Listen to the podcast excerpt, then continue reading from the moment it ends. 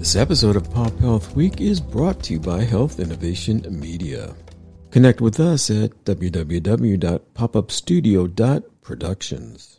I'm Gregg Masters, Managing Director of Health Innovation Media and the producer of Pop Health Week. In the virtual studio today is my partner and lead co-host, Fred Goldstein, President of Accountable Health L L C, a Jacksonville, Florida-based consulting firm. On today's show, we discuss recent developments on the covid nineteen front. The subjects we touch on include covid nineteen in the fall. Will there be a second wave? Stay-at-home fatigue. The natives are increasingly restless. The cost of herd immunity in the United States will likely involve more than a million deaths. The C D C's action to defer evictions. An American Medical Association study that reports one in four Americans report depression during the pandemic, noting this is another impending public health crisis. The Department of Health and Human Services funds a two hundred fifty million dollars contract to, quote, defeat despair and inspire hope, end quote, on coronavirus. And the F D A under pressure to fast-track vaccine approvals. But first, the covid nineteen dashboard. At the time of this episode, global cases are clocking in just shy of thirty million, with reported deaths just north of nine hundred thirty thousand. While on the domestic front, the U S, with roughly four percent of the world's population, has recorded six point six million cases, and in late September will likely cross the very grim milestone of two hundred thousand U S deaths. My key takeaway? We're nowhere near containing this virus. So what does it mean in general and specifically as we enter flu season? Just imagine all the influenza-like cases that present to an E D or an urgent care center. All the healthcare professionals are going to have to be P P E'd to the tilt, you know, because they don't know what, what they're dealing with up front. So what does it mean in general, Fred? And uh, will there be a second wave? What do you think? I think, you know, one of the toughest things about this virus has been going on for a long time. You know, we've both been talking about that and, and, and living it and trying to protect ourselves and protect others. And we tend to see the numbers and the numbers get bigger and, oh, my gosh, the numbers. But behind those numbers are people. Right. And those are one hundred eighty thousand people who have passed from this disease and died. And we forget those stories or, or don't know those stories. And there was I just read something fascinating. A group from uh ProPublica, I think it was, went back and looked at the first one hundred deaths in Chicago. Who were they? seventy of them were African Americans, right, of the first one hundred. And while, yes, this is an equal opportunity infectious agent, it hasn't been equal opportunity in terms of who it's impacted the most. And I think, you know, you and I have talked about this quite a bit. It really has impacted the minority community, lower socioeconomic groups, much harder than others. And that really stems out of the issue we've been focusing on with the show, with the systemic racism that's in our system that creates areas where people have less access to healthcare, poorer living. They can't work at home because they don't have internet or because they can't get jobs that allow them to do that. And then we see the impact. So I think that sort of is the base general thing as I look at it. How do you see it from your public health lens? Well, I echo your sentiment, and I think there's quite a bit of discussion out there about the disproportionate burden that it's imposing on select at-risk communities. And clearly, people of color and minorities are disproportionately bearing that burden. As we'll note, uh, I got another article here. But, um, yeah, there's there's uh, we're beginning to get numb from the numbers. And it's a good point to recognize that behind those numbers are people and massive disruption and suffering that's imposed on families. So this tracks back from my point of view about the lack of a federal strategy, day one, to take it seriously and really contact, you know, test, trace, isolate, and treat. I mean, that's the formula, and we really didn't jump on the bandwagon. It was pretty much left to individual states to decide amongst themselves amidst, quite honestly, very confusing and often conflicting federal guidance. Right. And as you mentioned, these cities and various areas that are suddenly hot spotting or picking up, some of that's due to reopening strategies. Some of that's due to just people saying, I've been locked up for so long, I need to get out. You know, I can't keep doing this. It is difficult. The message has been all over the places we've seen. And your points about, you know, testing, tracing, treatment, you know, quarantine and isolation are critical. There are ways to to lower the burden of this illness spreading. There are ways to mitigate the risk. We know what they are. We learn more every day. We get better and better at this. Science changes. We need to change with it. And I think that's, you know, an underlying message. As far as the flu this fall, I, I'm not a physician, so I can't speak to the impact of what might the two have together or the relative risk of these, et cetera. But I do think, obviously, talk to your physicians. Talk to your doctor. If you don't have a doctor, find a place to get a flu shot. Um, and then the question becomes, do we have access for those shots in areas that need it? You know, have we set up those systems? And I know we've gotten better and better at getting flu shots out to people, but some people are hesitant to, to get vaccines, some for reasons that maybe aren't quite what we consider right, and some because of fear from what happened decades ago or how people were treated, you know, with various um, research protocols and things, which also leads to the whole issue of this uh, vaccine testing. And can we get enough m- minorities, African-Americans, Latinos, et cetera, into the trials so we know that the vaccine works equally well for all? And we have results that really represent the population, including gender-based, et cetera. Um, and that's going to be another issue that gets impacted, just like the flu vaccine, that will probably have some sort of an impact on COVID and the flu in the next couple of months. You know, from a public health perspective, the, the key thing the public often doesn't get is that uh, the true risk is uncontrolled community spread. And when does that happen? Well, that happens when you have a lackadaisical strategy about testing that varies from city to city, state to state, and doesn't have some standard template of how to work up and triage these kinds and differentiate these cases. And so absent that, we're in the situation where we have the virus out of control, and it's running through the country in clusters of regional pockets. So the heat maps are not looking good, Fred. Yeah, in certain areas, certainly not. In other areas, they're doing better. You know, you're starting to see some of these northeastern states doing a little better. Um, but you do have these little outbreaks. The question is, what they're starting to see now, for example, is maybe it's not the large party that was held. Maybe it's five or six people in a study group that were just too close, weren't thinking, wearing masks, and suddenly those five create a little cluster. And so it's something we've got to think about all the time and, and make part of our lives. And that's one of the things we've been discussing around with a lot of people is how do you incent or how do you create that environment where it just becomes a way of life to do the appropriate mitigation strategies, wear a mask, social distance, wash your hands, et cetera. Tough, tough one from a behavioral approach to keep going for a long period of time. Right. And as we'll get into uh, shortly, an epidemic ends when it exhausts the supply of eligible hosts.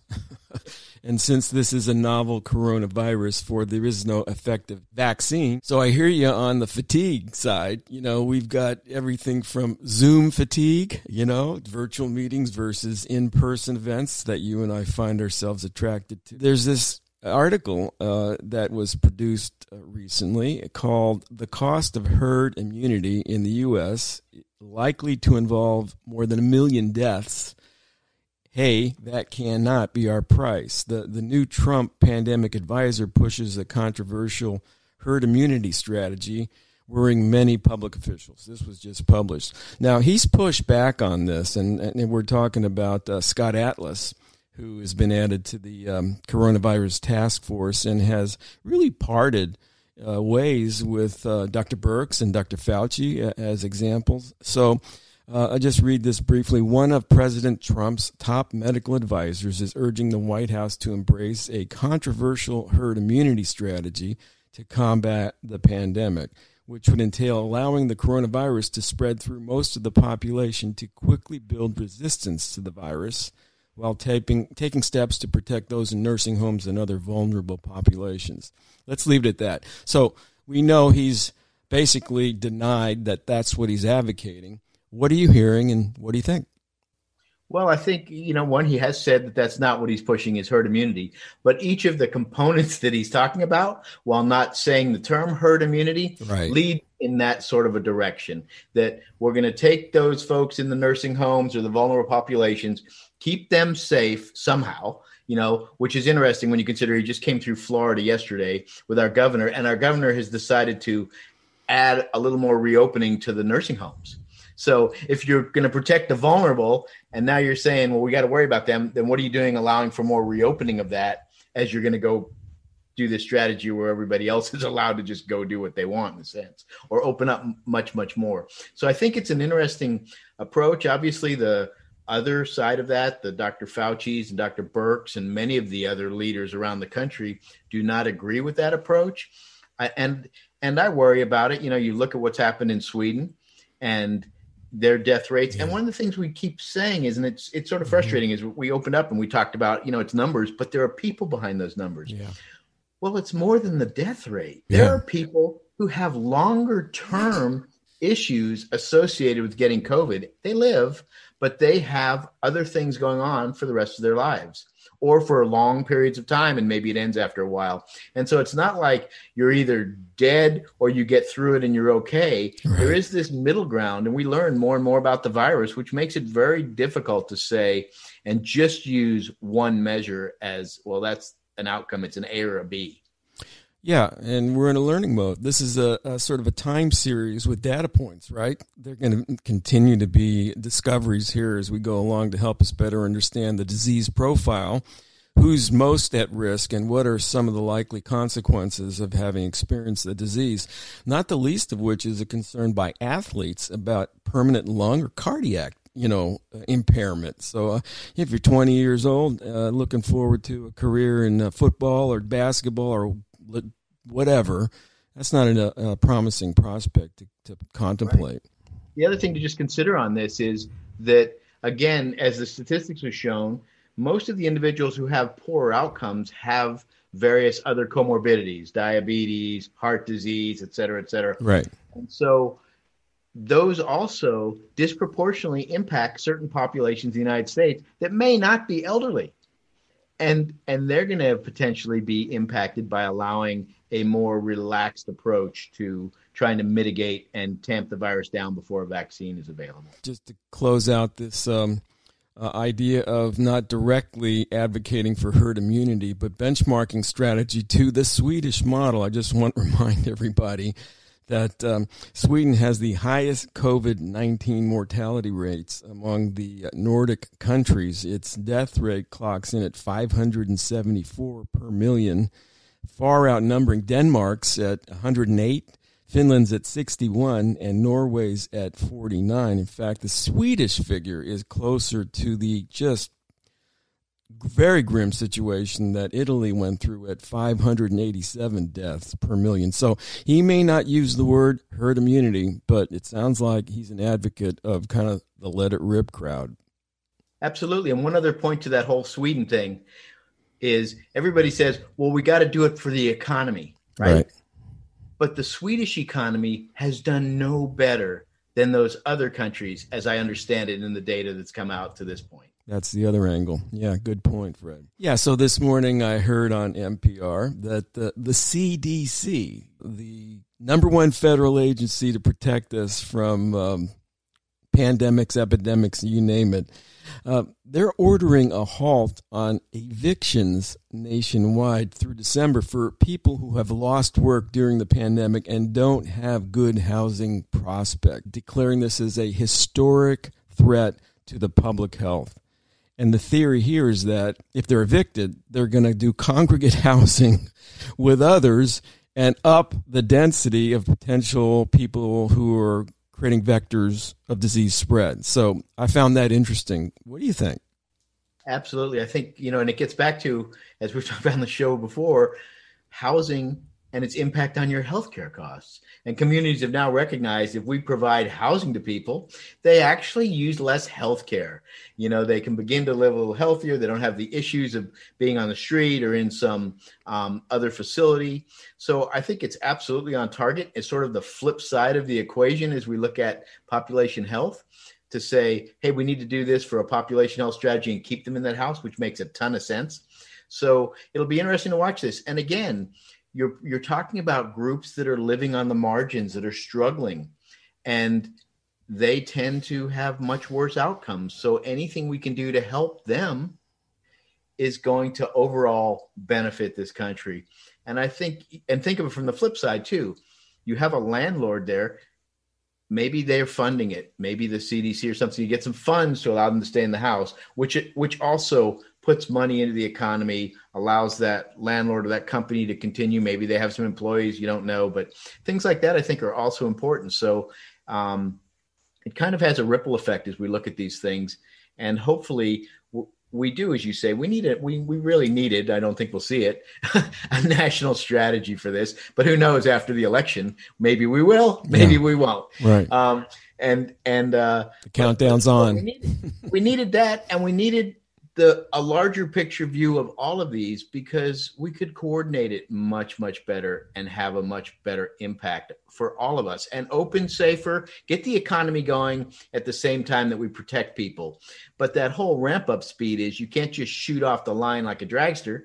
You know, you're going to blow up. So how do you do it? And that's where we've kind of lost our way. So speaking about the opening safer space, you and uh, our colleague, Doctor Nick, have been uh, fairly active. Uh, what can you tell us?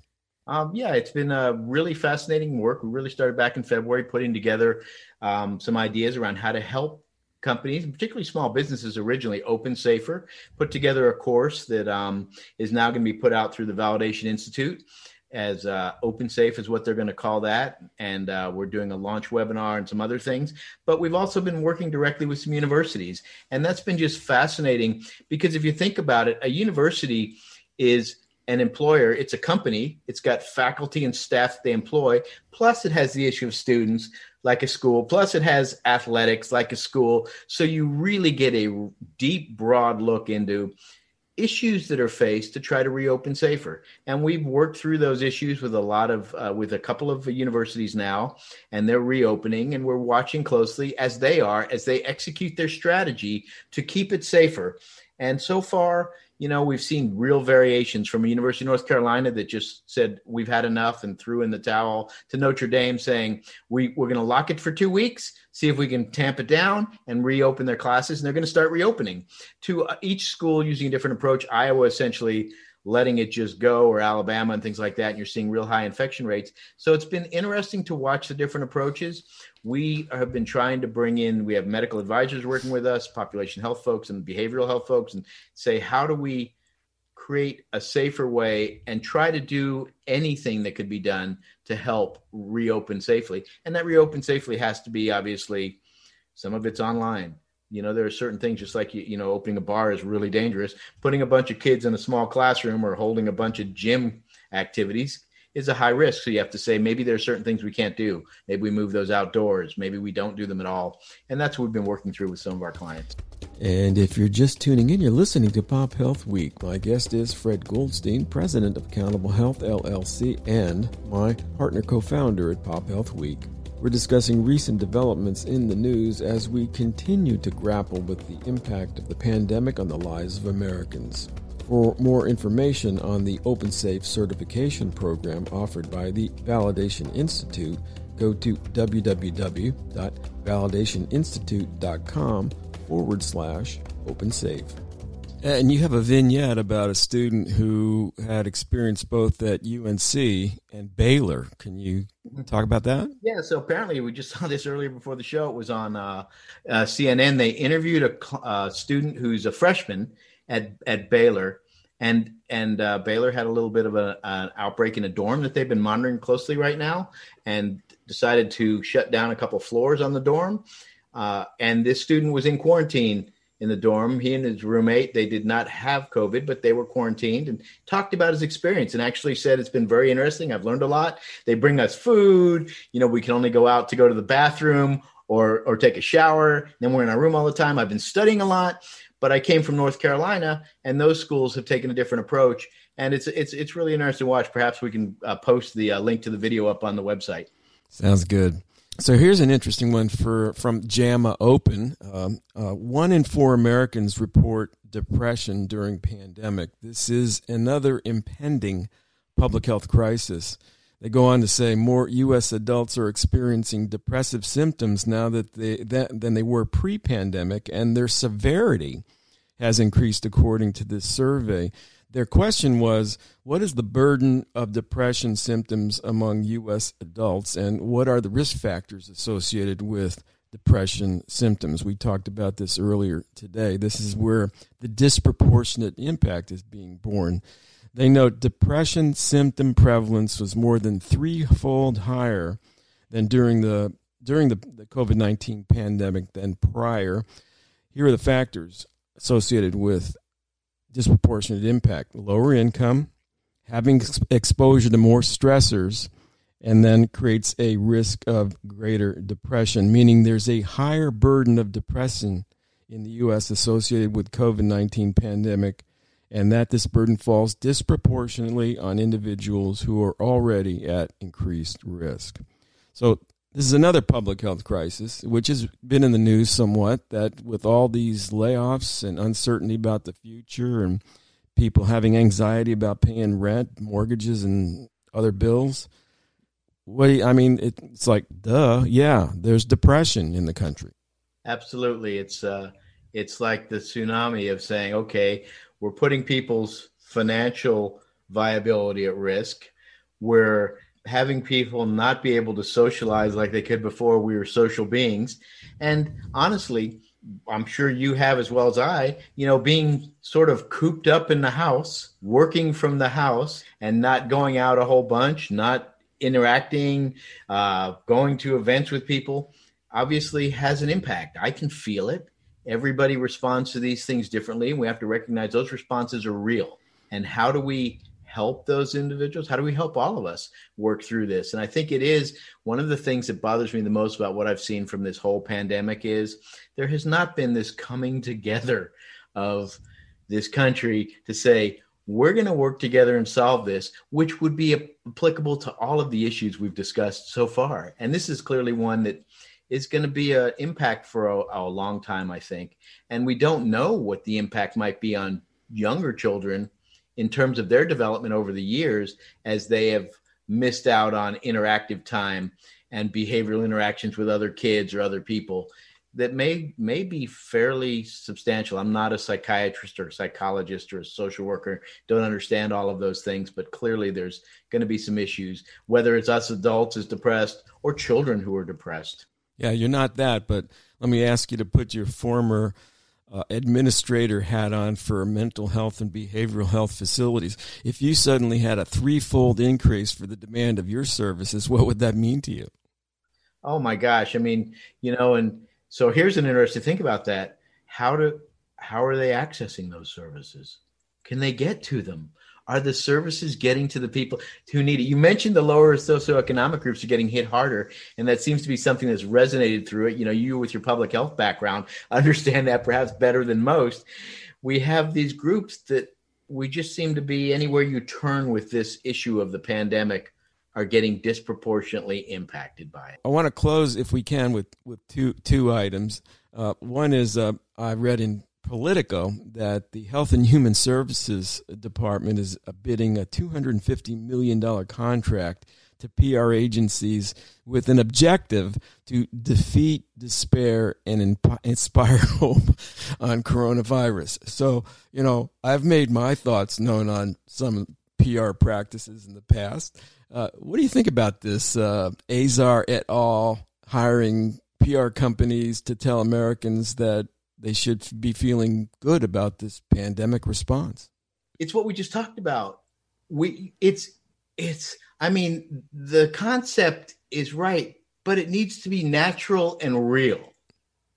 It can't be something that we're going to go push out a bunch of ads that actually everything is good, because what's going to happen today when you push those ads out is forty percent of the people are going to say, yeah, baby, we're doing all right. And forty percent are going to say, oh, here it is again. You know, that's bunk. And it's it's got to be real. And it's not real right now. And until we as a country can figure out how yeah. we can come together to make it real. And, yeah. yeah. And, and the juxtaposition of that JAMA Open study with this so-called, you know, H H S strategy just seems ironic, to say the so, least. Yeah. So um, we've suddenly discovered that appropriately directed ads can solve your depression. Right.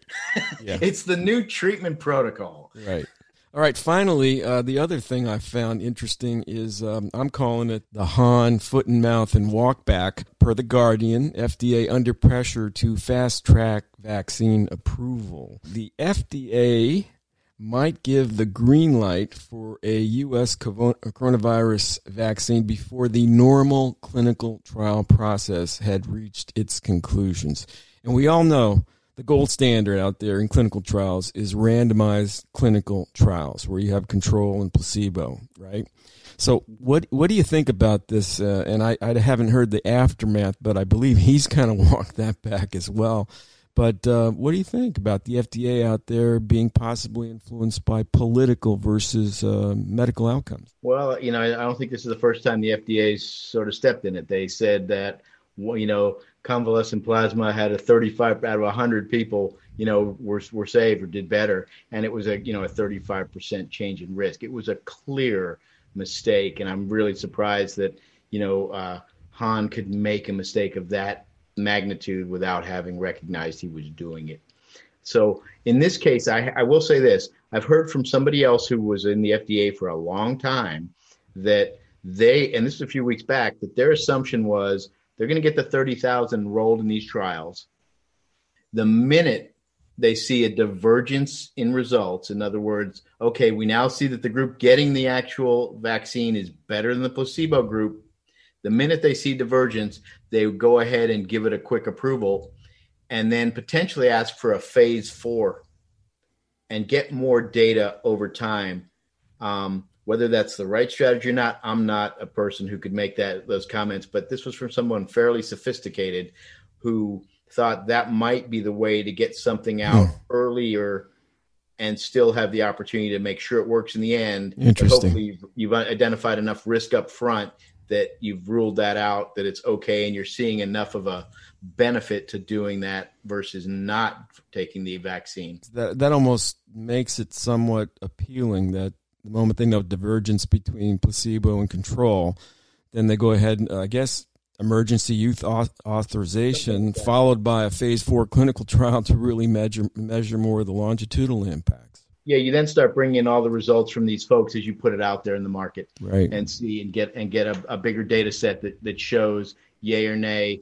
And there has been some discussion that I think I saw something to the effect that they only think four of the first ones will work and the bunch won't work or four won't work and stuff like that. And that those people would then be put into the other trials as a way to push that also. And that is the last word on today's broadcast. I want to thank my colleague, Fred Goldstein, for his time and insights today. For more information on the OpenSafe certification program offered by the Validation Institute, go to www.validationinstitute.com forward slash OpenSafe. And do follow their work on Twitter by at valid underscore institute. Meanwhile, be sure to like and subscribe to Pop Health Week on your favorite podcasting platform, and do connect with us at w w w dot pop up studio dot productions. For Pop Health Week, Fred Goldstein and Health Innovation Media, this is Gregg Masters. Please stay safe, everyone. We'll get through this together. Bye now.